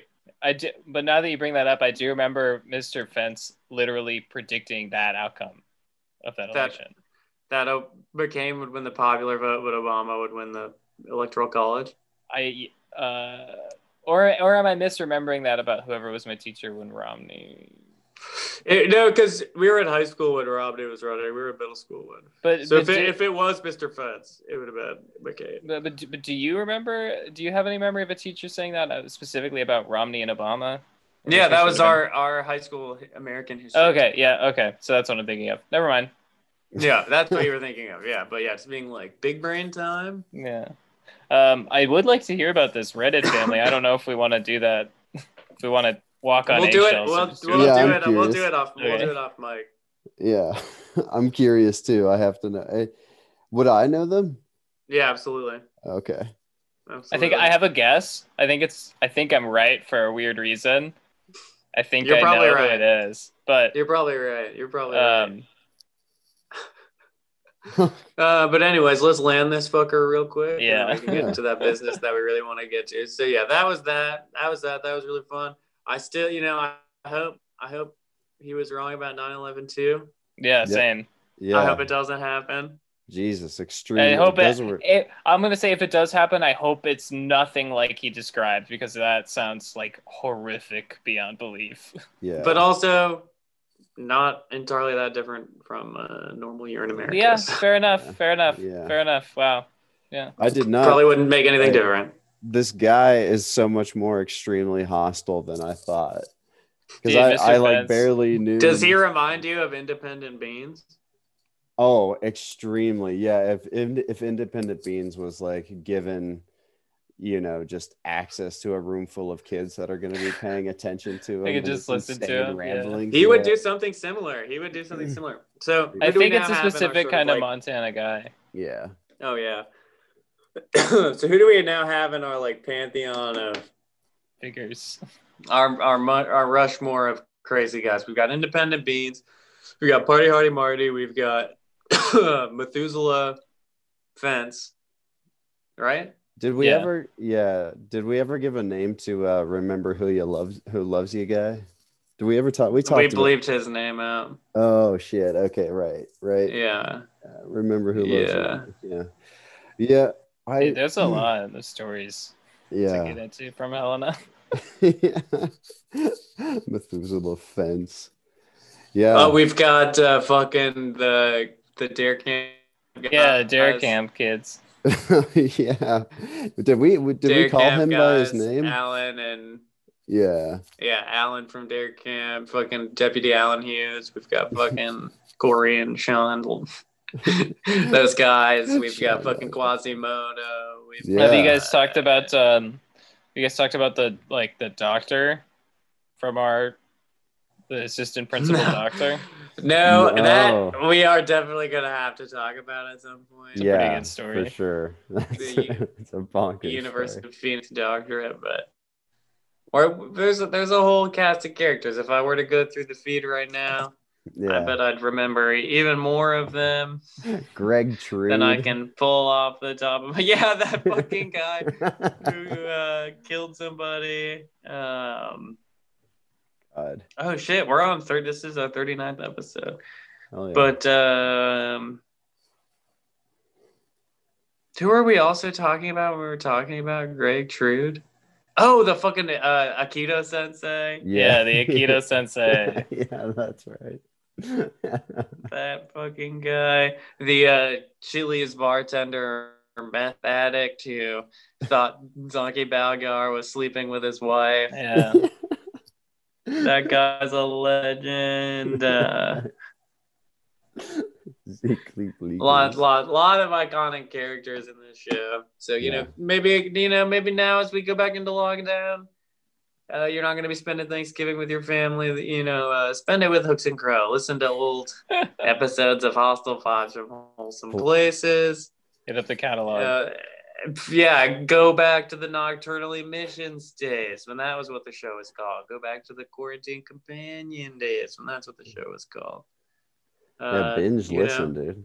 Binge listen. binge, listen, tell your friends to follow and subscribe, and rate and review. Check out uh, Pat, our guest. Thanks again for coming on. Check out of course. uh, Pat's Shiz uh, on his Substack. It's called Not So Secret. It's got already. Pat, I'll let you talk about it a little bit, but I will say it's got already the most important thing that a Substack needs, which is a catchy name Thank you. Um, Thank you.